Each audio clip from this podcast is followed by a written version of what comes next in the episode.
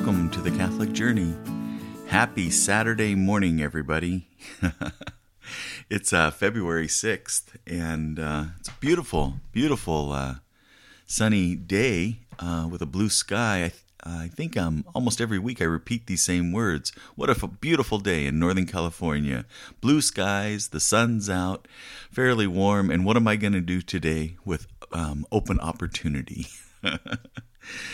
Anyway, I hope you're having a, a, restful Saturday. So many of us work so hard during the week that uh, Saturday is a time to uh, try to slow down. I think many of us have our to do lists and uh, we plan lots of chores, but make sure that you put some rest in there as well. I wanted to talk to you about a couple of things that's been on my mind over the last couple of days, and I've been pondering uh, th- these kind of thoughts or ideals and the, the first one really has to do with um, shame versus guilt. I was listening to a radio show the other day and they were talking a little bit about this, and, and it made me start thinking a little bit deeper about shame and guilt. And let's start with guilt first. I think that's something that most of us um, have uh, felt, endured, and um, I actually, the more I think about it, I, I don't think guilt is a bad thing. I think it's actually a good thing because what it means is that there was something that we did or um, uh, were a part of, maybe, that we knew was wrong and that we did it anyway. And I guess an analogy would be um, there's a brick sitting on the ground and we reach down and we pick up that brick and we throw it at a window. We know that it was wrong to do. We thought about it and we did it anyway. And then after you do that, you realize that um, you've known all along, but it hits you that that was something that you shouldn't have done and that you feel guilty for it.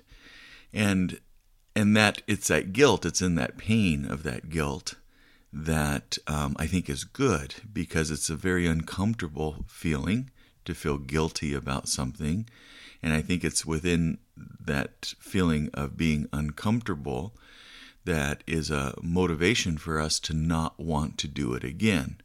Now, think a little bit about your own life. Think about some of the things that you've been guilty about. Um, I think that you'll find uh, that it uh, was something that you knew was wrong and that you did it anyway. And that's why you had the subsequent guilt that you dealt with. And hopefully, that guilt um, will, or the memory of that guilt and that pain will pop back up when you are contemplating doing something of a similar nature in the future, and that will keep you from doing that. I think that's the whole idea of, of guilt. You know, um, you, you, they say the Jewish people and Jewish mothers are really good at guilt. I think that is also true in those live, trying to live a good, honorable, and fervent Catholic life. Um, we know uh, really the dictates, uh, or we should know, really the dictates of our our religion and some of the basic practices of our religion, the ideology of our faith and religion. And when we don't live up to those and we um, honestly make cognizant choices to act contrary to our faith, we have guilt. Um, and then we struggle with that guilt. And like I said, I think that's not a bad thing because it helps us grow, helps us to want to be better people, helps us to not um, um, want to do that again. Now, the, the thing that's really important with guilt, though, is that you come to terms with that act that you're feeling guilty about. And the idea is, um, especially, and this is, um, I think, um, solved, or there's an avenue for restitution or resolution in the Catholic faith, especially because um, I think it's really important that when there's something that we're feeling guilty about, that um, we acknowledge it. We acknowledge that we stumbled, we we fell, we turned away from what is right and true, and we we do like I said, we acknowledge that, and that was a shortcoming that we had. um, knowing that that's not the person that God created me to be. I can be a better person than that, and I should not have done that, and I will not do that again. Doesn't that sound a whole lot like having um, a contrite heart, a sorry heart? Um, and that's where we run to the church, we run to the sacraments, and we run to, especially the, the healing sacrament, the sacrament of reconciliation, of confession. And we come to God. We actually we come to the priest who's sitting in the place of, of God and Christ, and and we we share our contrite spirit and our contrite heart for that act that we know was something that we should not have done, but we did it anyway. And we ask for forgiveness. And then with, with resolution, we say we are going to do our very best to have learned from that and to not repeat um, that sinful act, that, that um, unhonorable act. Um, and and that's a wonderful thing, and that's when we're we can be free, and then that guilt then at that point should diminish, and um, we go on with our lives as a, as a as just a much better person. Now, contrary to that though is shame. Now we just talked about guilt, so let's talk about shame a little bit different. I think it can be very similar in its origin in a lot of ways, um, especially when it's uh, an act or something that we did and we purposely did it and we knew that we shouldn't have done it. But instead of running to the church with our contrite heart, um, we try to hide it away. And I'll give you the analogy. Would let's go back to that brick again. that brick is sitting on on on the road, and we walk over to that brick. We pick that brick up. We throw it at the window. We break the window, but then we go and grab that brick and we stuff it in our pocket and we hide it.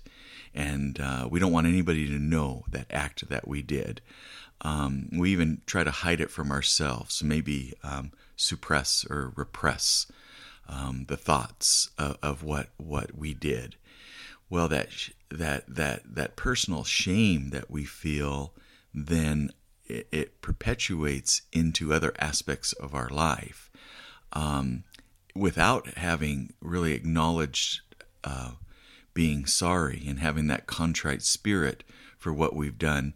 The likelihood that we might do something like that again is very high, and and like I said, um, if we don't deal with it, um, come come to terms with what we did and how we failed, and ask for forgiveness, and then move on, that sense of shame can can can stay with us for maybe even a lifetime. And if we continue to do those um, those such acts related to that and try to hide them, um, that shame just builds and builds and builds. And, and what does that do to a person when they are just filled with multiple acts that they feel shameful about? It it it uh, really affects how a person feels about themselves and their self worth. And we all know what happens when someone does not feel um, good about themselves. Um, that translates into a variety of things. It often it translates into addictions um, uh, especially alcohol and drugs, because that shameful feeling that they have, even if it's unconscious uh, shame that they have, they want to feel numb. And how do they feel numb? They want to medicate it, medicate it with uh, alcohol, drugs, marijuana, um, anything they can do to try to feel less of that uh, psychological or internal pain in their lives. But the other thing, and you probably are aware of this already, when a person doesn't feel good about themselves, um, it's really hard for them to feel good about other people as well. Um, and you'll see that really translate into the relationships in their life. If they're not feeling um, just valued as as as an honorable person, as a good person, as a person that feels like there is a self worth there, it's very hard for them to uh, to treat others in a very honorable, respectful way as well. And I think that's why we see so much anger in our world around us. Is there's so many people that are just filled with um, a shame in their life. Uh, they've done these acts. They know that they're wrong, but they don't know what to do about it, and so they just stuff them. They they like I said, repress them or suppress them, and they might be knowledgeable about it. Might it might be um, um, subconsciously they're doing this, but it does come out and it overflows into other aspects aspects of their life, and then with that, it creates really the society and culture that we're in. So those were those are some of my thoughts of things that I was thinking about um, over the week, um, at least the last three or four days, and I thought it was maybe food for thought that I wanted to share with you as well, to think about your own life and uh, and how you view uh, shame and, and guilt in your life, and how do you deal with that?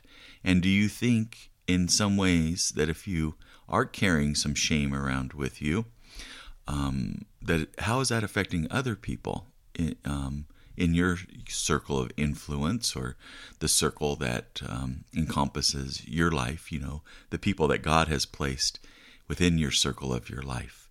And I think that's just another reason for us to really think about um, our relationship with God, our relationship with our church and our faith, and and embracing the sacraments. You know, Christ um, originated these sacraments for a reason. he knew the human nature, and he knew what we needed to be healthy, and he knew that that we have the tendency to fall and to sin, and we need some way to heal from that and to grow from that, and that is a big part of the sacrament of reconciliation. It's actually reuniting us back to Christ, who is truth and love and honor and honesty. Um, and that's who we want to be always growing closer towards. Well, that was my thought for a Saturday morning. I hope you uh, can have fun today. I hope you can do something um, productive um, if you need to do that, but also just get lots of rest. Think about God in your day, think about your relationships, and I look forward to touching base with you real soon again. May God bless you, and may God always keep you in His loving embrace. God bless.